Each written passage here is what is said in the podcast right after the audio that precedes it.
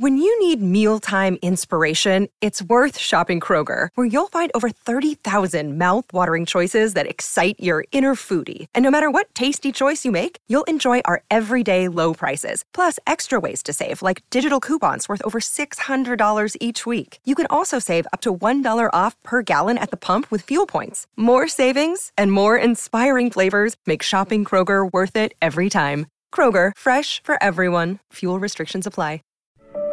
Martyrs and Missionaries is a production of Revive Studios. You're listening to Martyrs and Missionaries. I'm Elise, and every episode I'll bring you a new martyr and or missionary, the called and the brave. In this episode, we're going to talk about Samuel Kirkland, missionary to the Seneca and Oneida tribes of New York.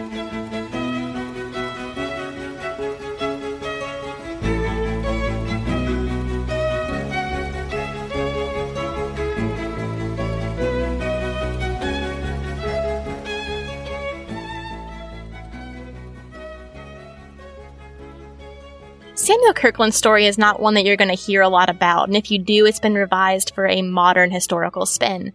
And for this episode, I went back to a book written by his grandson in the 1800s that pulls from his journals and other correspondence. You can find it on Amazon. I read this one for free on Google Books. I'll link both in the description. Samuel Kirkland was born in Connecticut in 1741 as the 10th child of 12. His father was a pastor and his grandfather had immigrated from Scotland. In his biography, his grandson notes that boyhood must have been where he gained all his estimable virtues. It's a very detailed biography. He goes to Eleazar Wheelock's Moor's Charity School, which was founded for both colonial boys and Native American boys. Wheelock will be mentioned a few times here because he's very influential in Samuel's life. He's one of those guys like George Whitefield, the famous Great Awakening preacher who will come up a time or two as well, who is always doing something really important. Samuel was very likable in school. He received several letters from friends which praised his marked intelligence and moral qualities.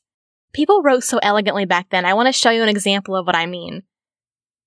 Here a friend writes, Give me the honor of your acquaintance and the delights and satisfaction of your friendship. Nothing is wanting to my happiness and improvement but what a gentleman of your age and character could do. I invite you to spend the coming summer in my room. Let there be between us the freedom and intimacy of brothers. My acquaintance in these parts with gentlemen of note, on my father's account, shall be yours, and perhaps some worldly advantage may accrue therefrom. If that were written today, it would just say, Hey, you want to hang out? His sophomore year, he transferred to Princeton at the urging of Wheelock. Princeton was where you went if you wanted to go into ministry, and Samuel had already decided a while back that he was going to work among the Native Americans in New York, more well known as the Iroquois Confederacy or the Six Nations. The Six Nations were formed somewhere between 1570 and 600. They were a democratic government that consisted of, as you may have guessed, six nations, and they were very powerful and political and cordial, and everything was done very by the book, but with grace. Even so, there was a great need for the gospel among them. David Brainerd had been among the Six Nations some 20 years before, and he's actually in an episode I did a few months ago, I think at this point. and if you haven't listened to it, I will link it in the description as well. There'll actually probably be a lot of links in the description this week. But anyway, it's a good episode and I encourage you to check it out. David Brainerd had had some success among the Six Nations, but not among the Seneca tribe, which is where Samuel wanted to go. They were the largest, most powerful, and most intimidating of the Six Nations tribes. And here's a quote about Samuel's resolve to go among the Seneca. With the exception of some occasional efforts among the Mohawks and Oneidas, no effort had been made from New England to introduce Christianity among the nations of this confederacy. They seemed inclined, especially the Senecas, to oppose and reject all offers of the kind from Protestants. And before the bold and hazardous adventure of Mr. Kirkland, no Protestant missionary had ever penetrated these forests or visited this tribe. This gentleman was in various respects particularly qualified for the arduous task. He possessed uncommon constitutional strength and vivacity, a mind fearless in danger, a great fund of benevolence, and a heart devoted to the cause of the Redeemer. He graduated from Princeton in 1765 at the age of 24, but by then he'd already been with the Seneca for eight months. Eleazar Wheelock pulled some strings and had the committee grant him his degree. But let's rewind a little bit to see how he gets to the Seneca. He goes to Johnson Hall, a mansion inhabited by Sir William Johnson, Britain's agent of Indian affairs. He's been among the Six Nations for many, many years, and he was very well respected and even beloved, and he was even adopted by the Mohawks. Samuel is tasked with taking a man from the Delaware tribe to work among the Mohawk as a school teacher. When Samuel arrives, a chieftain and Christian named Good Peter tells him he's worried he's going among the Seneca too early. He doesn't think they're ready for the gospel yet. Instead of being discouraged, he's resolved to go all the more. If not him, then who? And if not now, then when? He goes back to Johnson Hall and waits for some guides to accompany him to the Seneca. Eventually, in the middle of January, two guides arrived. He heads out with them on a journey in the dead of winter, which takes them 23 days and at least a 100 or more miles. They had to trek in snowshoes because the snow was so deep, and Samuel was not used to traveling like that, and so his ankles swelled up continually needed rest and treatment. They passed through the Oneida, who also told them that maybe they should wait to go among the Seneca, but Samuel tells them that God has tasked him with this mission to reach them, and so he carries on. Finally, they reach the first Seneca city. They stop outside the town and wait for a messenger to come and ask them their business. They're let in and led into the meeting hall, and Samuel is warmly greeted and welcomed. Within a few weeks, he's been adopted by the head chief and his family, saying he will be a father to him, his wife and mother, and his children, brothers, and sisters to him. It was a very gracious gesture and one that demonstrated utmost trust. Because the chief's house was full, he was invited to stay with another Seneca leader and his wife, and he was welcomed by his host and they enjoyed teaching him the language and customs. Samuel wanted to make sure that he understood the Seneca culture before he even began to fulfill his duties as a missionary. He made remarkable strides in the language by utilizing two important phrases. What do you call this? And say it again. Then suddenly his host drops dead. He'd been completely healthy the night before and rumors begin to swirl. His adoptive father tells him to keep his head high and don't worry. He's taken into their home where his siblings guard him zealously. A few days later, his adoptive brother shoves a pistol in his hand and tells Samuel they're going partridge hunting. Instead, they hole up in an abandoned hut on the outskirts of town in the woods. Each evening, their sister brings them food. This continues for several days until he's led back to the camp, and everyone is happy to see him, and he was really confused. He tried not to ask questions and hoped they would tell him what happened, and they never did. Now, several weeks later, a trader comes through, and he's a trusted friend of the Seneca. Samuel figured he'd know something, so he comes to him in the middle of the night to ask. And this guy gives him the scoop. His adoptive father defends him. People die all the time. We don't know why. It's no big deal. It's fine. I mean, it's sad, but it's fine. And another chief says that Samuel practices dark magic and the Great Spirit is punishing them. With the colonists come their book, the Bible, and they already have knowledge of the Great Spirit. They don't need that book. The Great Spirit put it in their heads. They don't want to lose their heritage and become enslaved like the Africans the Dutch keep. And the Dutch, the Dutch cause problems everywhere, pretty much. You can see it in Africa, North America, and Japan. They were very poor representatives of Christianity. And so if you're looking through a lot of historical accounts, and anywhere the Dutch have been creates a problem with the native culture because the Dutch kind of go, here's Christianity, but here's also slavery and all these other terrible things. So they were a real thorn in the side to missionaries who wanted to do things the right way. So this chieftain goes, hey, we should kill him. But then they ask the widow, and the widow says, no, nothing weird was going on. He wasn't practicing any kind of black magic. So then they ask her, did you see him like get into your husband's ear and like blow stuff in his face or whisper weird things in his ear? And she's like, no, nothing like that. He was great, fantastic. The only thing he did was he'd get on his knees each night and pray on his bed after we had gone to sleep. He was great. We loved him. And it's her testimony that clears him. And not long after he learned of the effort it took to save his life, famine came to the land. And they have to hold and ration meat for so long that by the time they finish it, it's long since gone bad. Samuel got so sick that his adoptive father, his 90 year old mother, trekked a mile in the winter just to take care of him. He relates a story about watching his siblings carve up a bear, and the meat was already streaked with green, and as they lifted out a chunk of meat, tons of maggots fell to the floor. They expressed concern that he won't be able to eat it because he's not accustomed to bad meat. But they cook it and they hand it to him anyway because what other choice is there? And it's accompanied by two small bowls of salt. And he begins to cry and close his eyes as he takes each bite, rolling it in the salt, intermingled with his tears.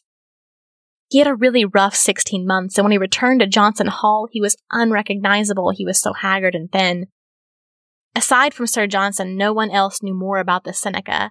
His children encouraged him to write a memoir of his time there, and he didn't get very far before he died, and they regretted not asking him sooner when he was in better health.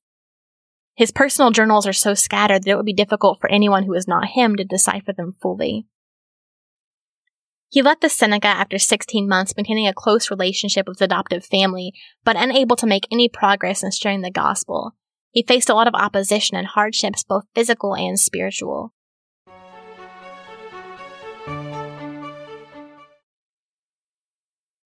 When you need mealtime inspiration, it's worth shopping Kroger, where you'll find over 30,000 mouthwatering choices that excite your inner foodie. And no matter what tasty choice you make, you'll enjoy our everyday low prices, plus extra ways to save, like digital coupons worth over $600 each week. You can also save up to $1 off per gallon at the pump with fuel points. More savings and more inspiring flavors make shopping Kroger worth it every time. Kroger, fresh for everyone. Fuel restrictions apply.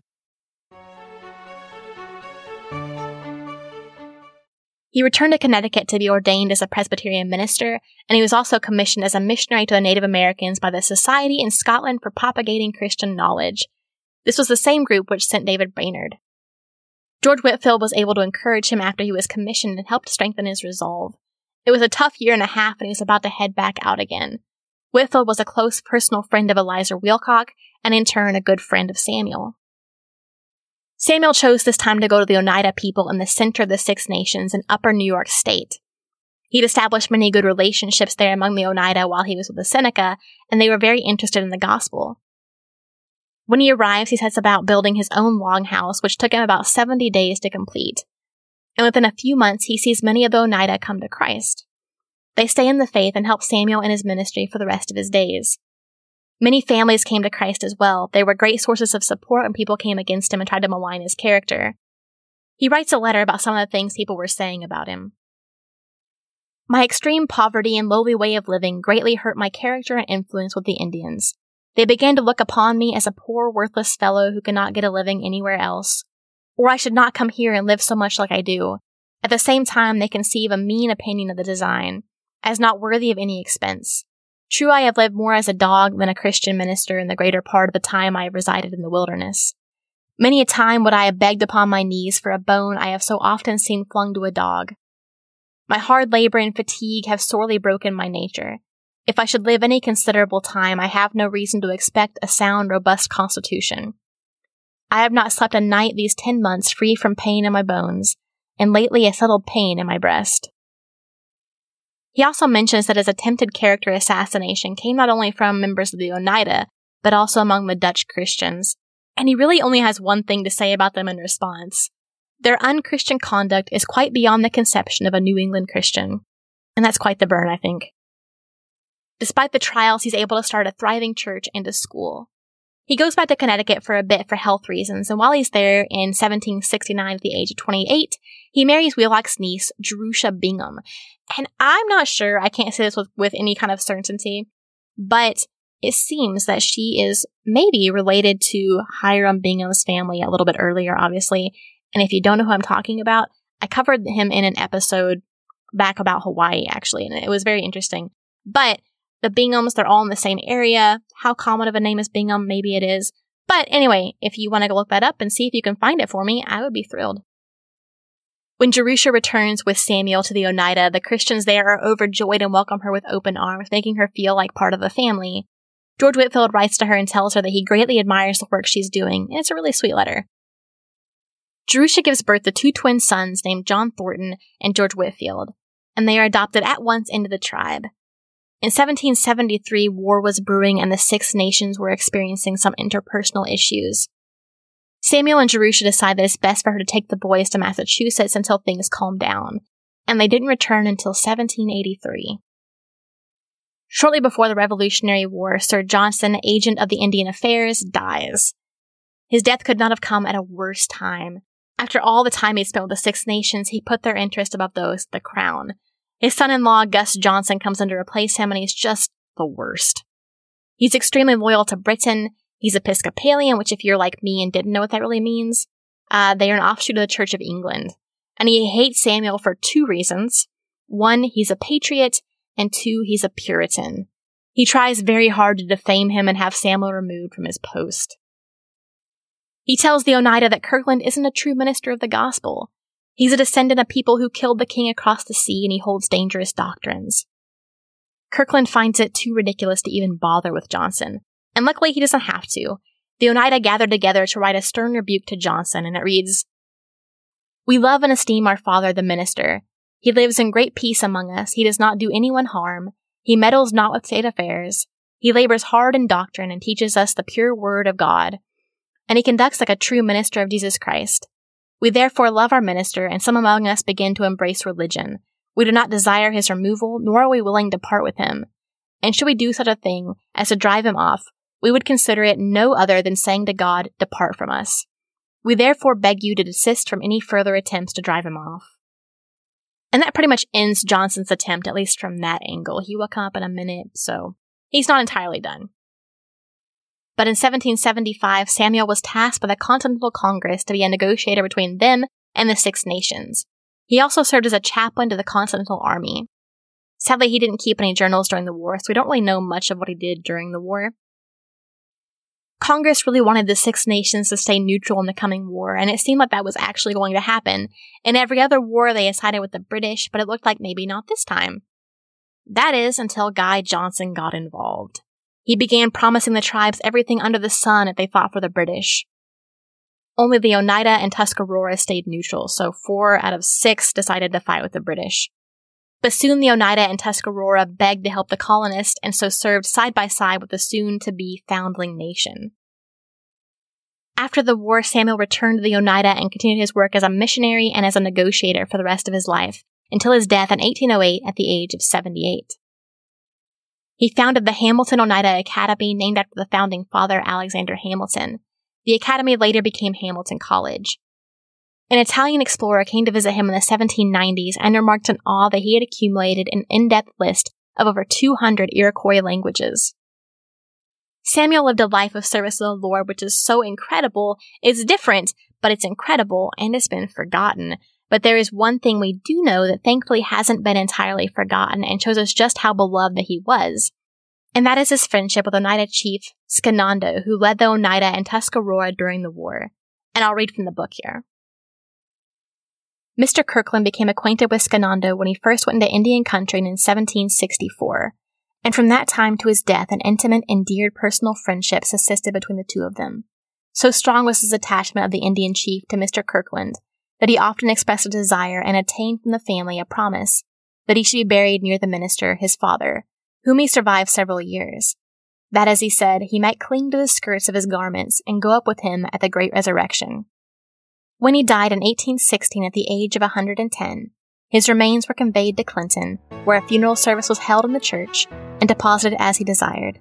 The Christian minister and the Indian warrior now sleep side by side in an orchard on what was Mr. Kirkland's homestead.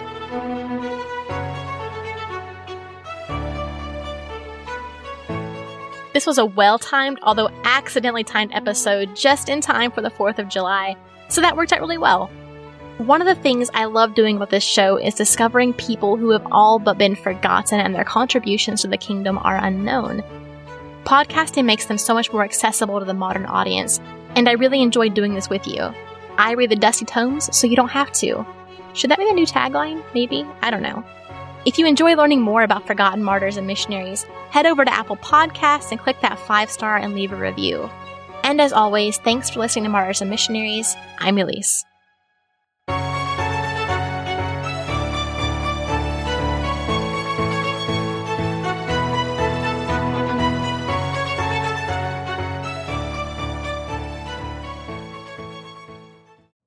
You know how to book flights and hotels. All you're missing is a tool to plan the travel experiences you'll have once you arrive. That's why you need Viator. Book guided tours, activities, excursions, and more in one place to make your trip truly unforgettable. Viator has over 300,000 travel experiences to choose from. Everything from simple tours to extreme adventures and all the niche, interesting stuff in between. So you can plan something that everyone you're traveling with will enjoy. Real traveler reviews give the inside scoop from people who've already been on the experiences you're considering. So you can plan with confidence. Free cancellation helps you plan for the unexpected. And 24 7 customer support means you can travel worry free. Download the Viator app now and use code Viator10 for 10% off your first booking in the app. Find travel experiences for you. Do more with Viator.